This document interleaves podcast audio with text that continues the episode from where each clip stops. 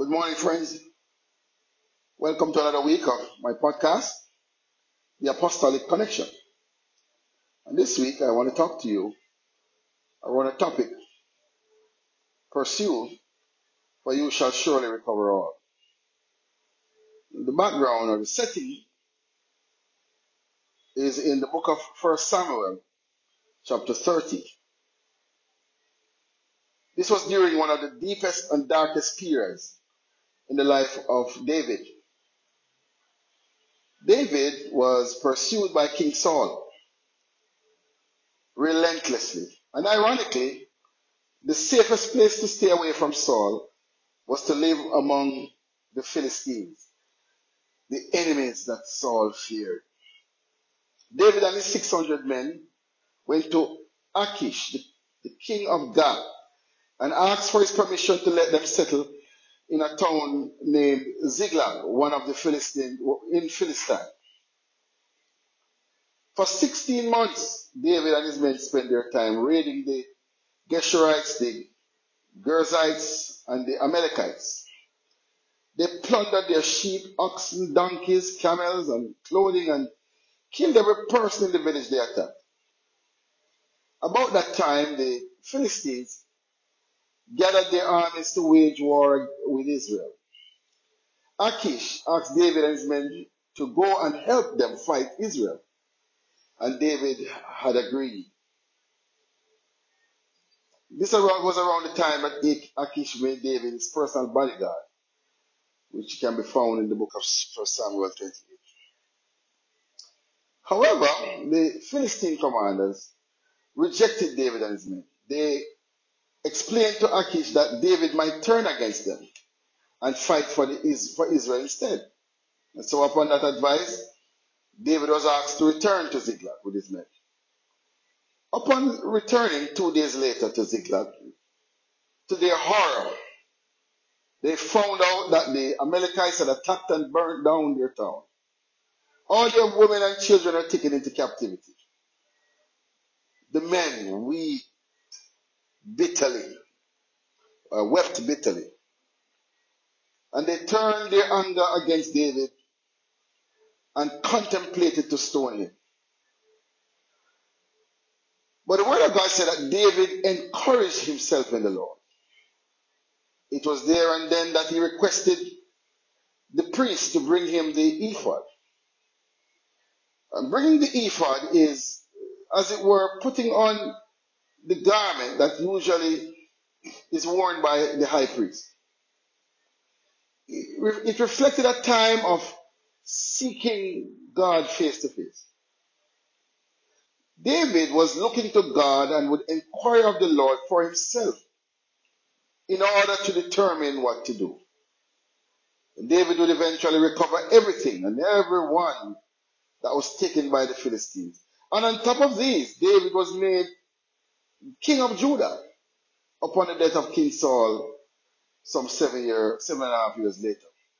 And he became the king of Jerusalem over all Israel and Judah. The, the thing I want to talk to you about today is how do we respond to adversity? How do we respond when bad news comes knocking? How do we re- respond when we are confronted with the horrendous situations that can affect us in this life? David's response was very instrumental and can be used for us as an example of how to appro- approach uh, adversity. The first thing that David did was that he wept with his men before the Lord. He wept. Because you see, losing your wives and your children and your possessions obviously would have a debilitating effect on David and his men. And his emotional reaction would be to cry. He wept. And there's nothing wrong with crying. It's a language. It's an emotion Sometimes we get relieved by just crying. The second thing is that he became distressed when his men grieved and spake of stoning him. You see, anger is the avenue through which many young men have unleashed mayhem upon our society. The anger of these men could be understood. David had, they were following David, their leader, only to see this calamity befall them. There are many reasons why young men in these societies get angry. They become angry at the system, the authorities, angry because of where they have found themselves, their lived reality. Did the, did the society create that? Some would say a resounding yes. David's men reveal that behind the hard exterior lied a uh, gentle love for their families. Nations throughout history, through various systems of political governance, have created inequality in societies. The wealthy versus the poor and the marginalized. The haves and the have-nots, if you will. The results of which breed crime and corruption. Prisons full of marginalized young men angry at society. Racial divide. The subpar education system found in poorer countries. Institutionalized racism.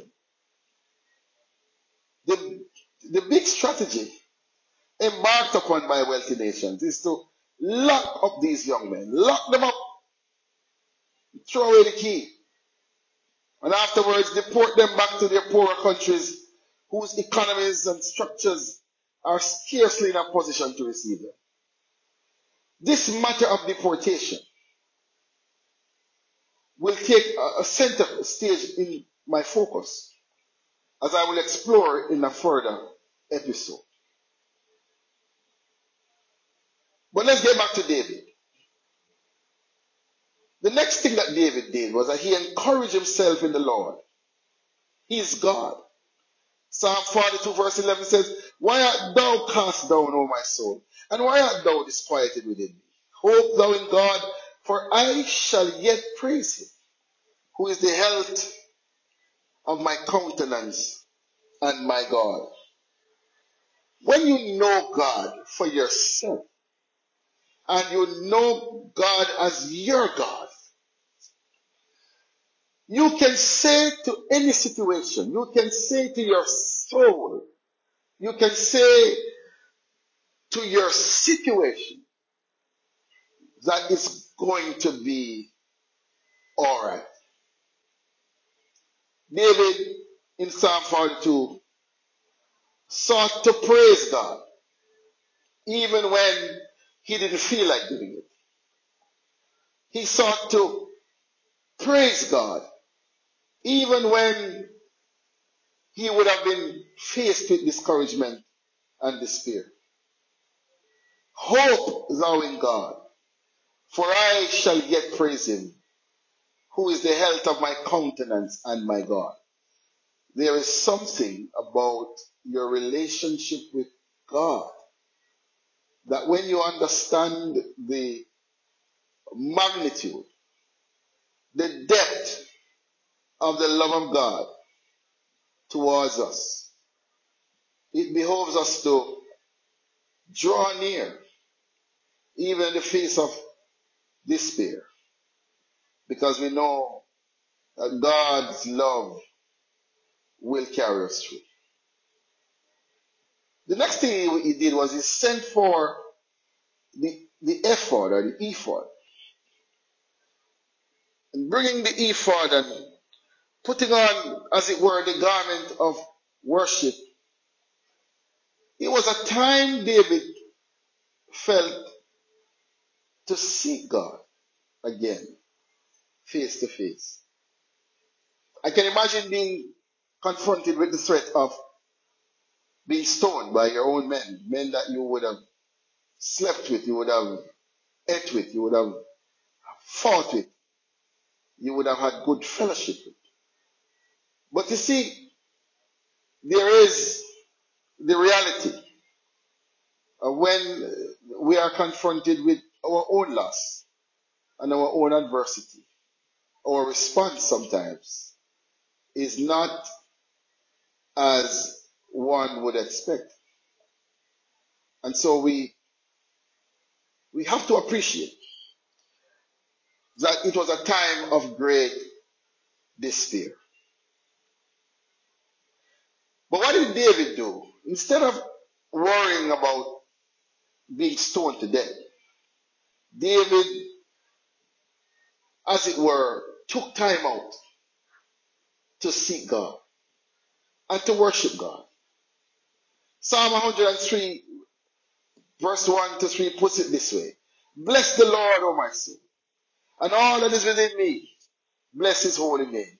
Bless the Lord, O my soul, and forget not all his benefits, who forgiveth all thy iniquities, who healeth all thy diseases. Psalm 90, verse 1 to 2 says, Lord, thou hast been our dwelling place in all generations. Before the mountains were brought forth, however thou hast formed the earth and the world, even from everlasting to everlasting, thou art God. And perhaps my personal favorite, Psalm 34. I will bless the Lord at all times. His praise shall continually be in my mouth. My soul shall make her boast in the Lord. The humble shall hear thereof and be glad. Oh, magnify the Lord with me, and let us exalt his name together. I sought the Lord, and he heard me and delivered me from all my fears. He inquired of the Lord. We need, he needed to get his direction. He needed to hear his voice.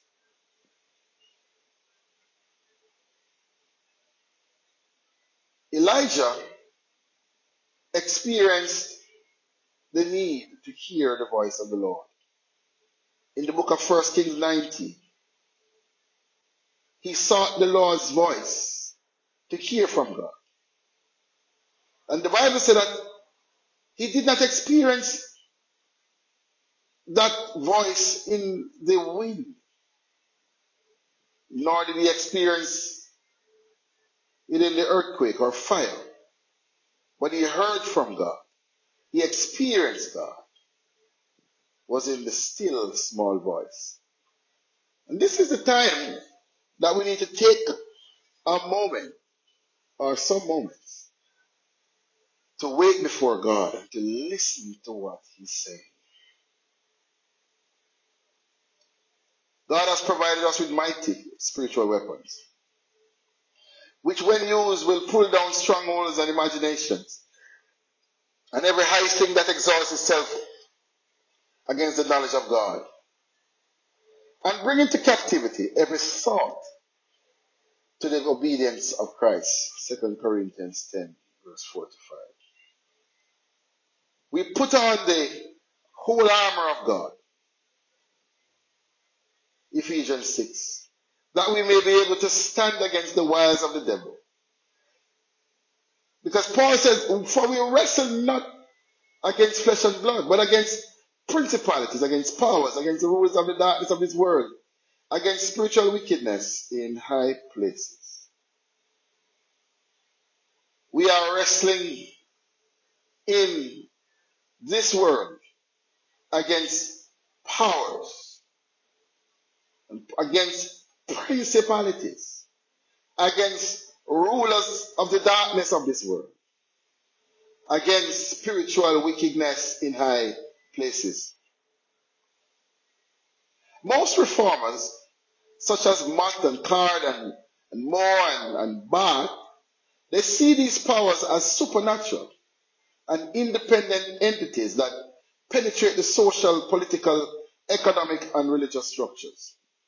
Gerald Caird in 1976 believes that Paul, Paul's terms refer to spiritual beings who preside over all the forms and structures of power, operate in the corporate life of men.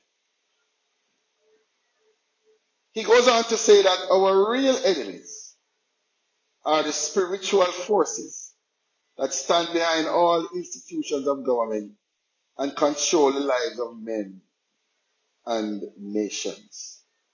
Similarly, Charles Mott says evil exists external to the individual, not only in the order of society, but also in the social and political roles of powerful supernatural beings. These entities are able to rule because individuals follow their influence and conform themselves to the, to the world order in actions which are serving or system serving rather than system critical. He is, however, very careful to make this distinction that world order and the evil presence of powers are never synonymous with concrete forms of social and institutional life. The powers are always present along with enslavement and death in small or, or large degree, but their existence is behind the scenes in a system of hostile values vying for control of the life of the world. We see a black man just this week being murdered through institutional racism. The fact is that the police officer has been charged is a rarity because they are immune, as it were, to charges, to prosecution, even for their actions while being on the job. We see in many cases where this happens, this is a pervasive situation in the United States of America. And it is unfortunate that the world has had to see it, to look on it through technology. Unfortunate in many ways, yes. We have had to see it right before our very eyes. Kneeling down on the throat of this black man with cries from persons around asking him to stop. He still continued until the man lost consciousness and died. These are the powers, examples of the powers that need to be subdued. The systems of this world, as it were, that are playing out even before our very eyes. And through this pandemic, we're seeing the powers of the world coming together to determine what the future will hold for us as humanity through these prevailing times. We're hearing of vaccines to come. We're hearing of orders that will be instituted. Sometimes when we hear these things, we wonder if they are real. Children will be taken from parents, as it were, because of not, or because of refusing to take a vaccine. We are hoping that this will never become a reality in this world. But then again, one will never know.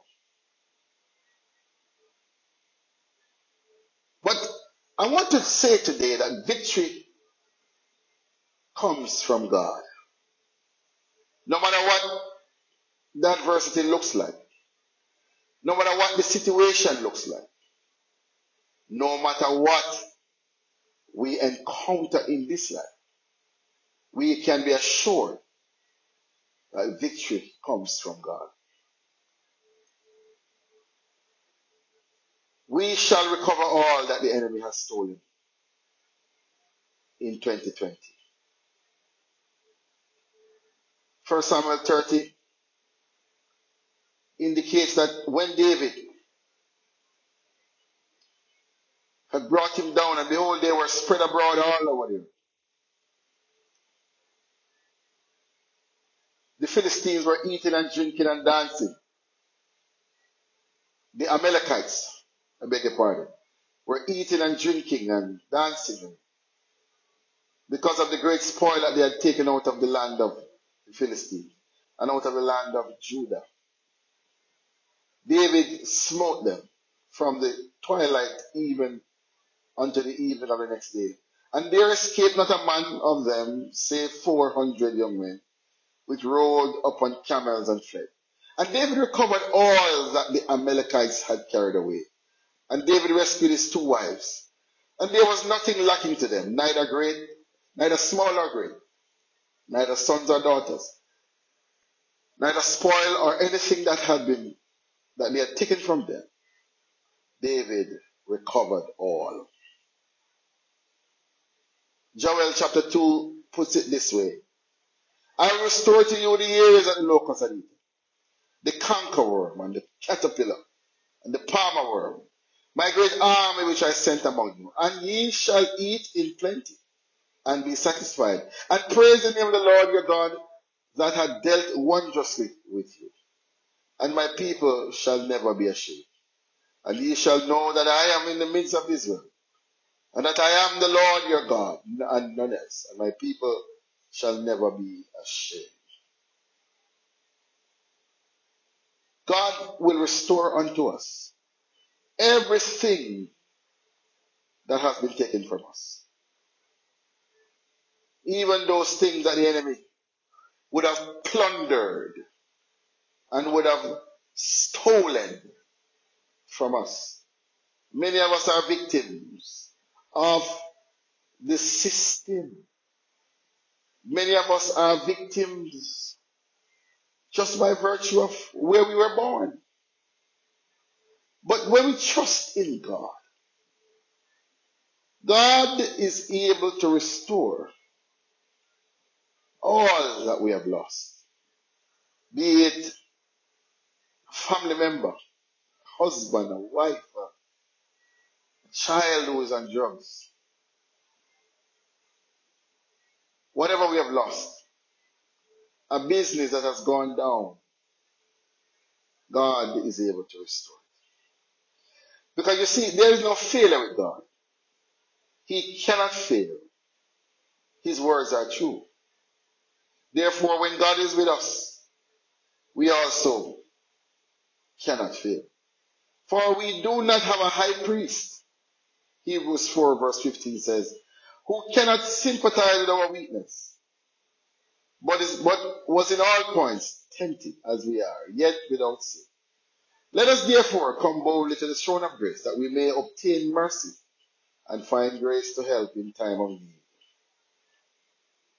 We do not have a high priest in Jesus who is not touched with the feelings of our infirmities. He understands everything we're going through. He took on humanity and he defeated death and hell. And he is seated at the right hand of God, making intercession for us even now. And through him, the word of God said that we are seated in heavenly places in Christ Jesus. And so wherever he is, we are. So we can boldly come to him. We can boldly put our petitions to him. We can come boldly to the throne of grace that we may obtain mercy and find grace to help in time of need. He shall pour out his spirit on us. As Joel chapter 2 indicates, it shall come to pass afterward that I will pour out my spirit upon our flesh, and your sons and your daughters shall prophesy. Your old men shall dream dreams, your young men shall see visions, and also upon the servants and upon the handmaids in those days will I pour out my spirit. We give thanks. We give thanks that God understands every situation that before us. Now thanks be to God, which always causes us to triumph. But thanks be to God, who gives us the victory through our Lord Jesus Christ. We have the victory. Pursue. Pursue.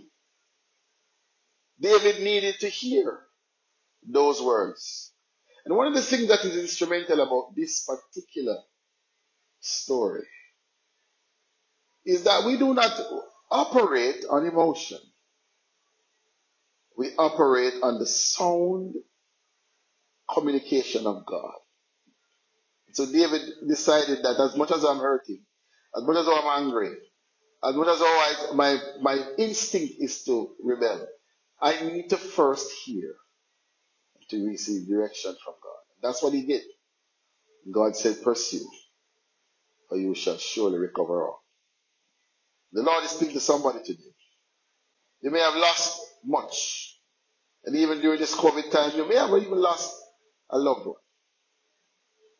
God is saying, I understand. But continue to trust in God.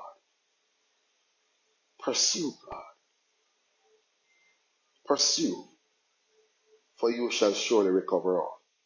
Pursue, for you shall surely recover all. Let us pray.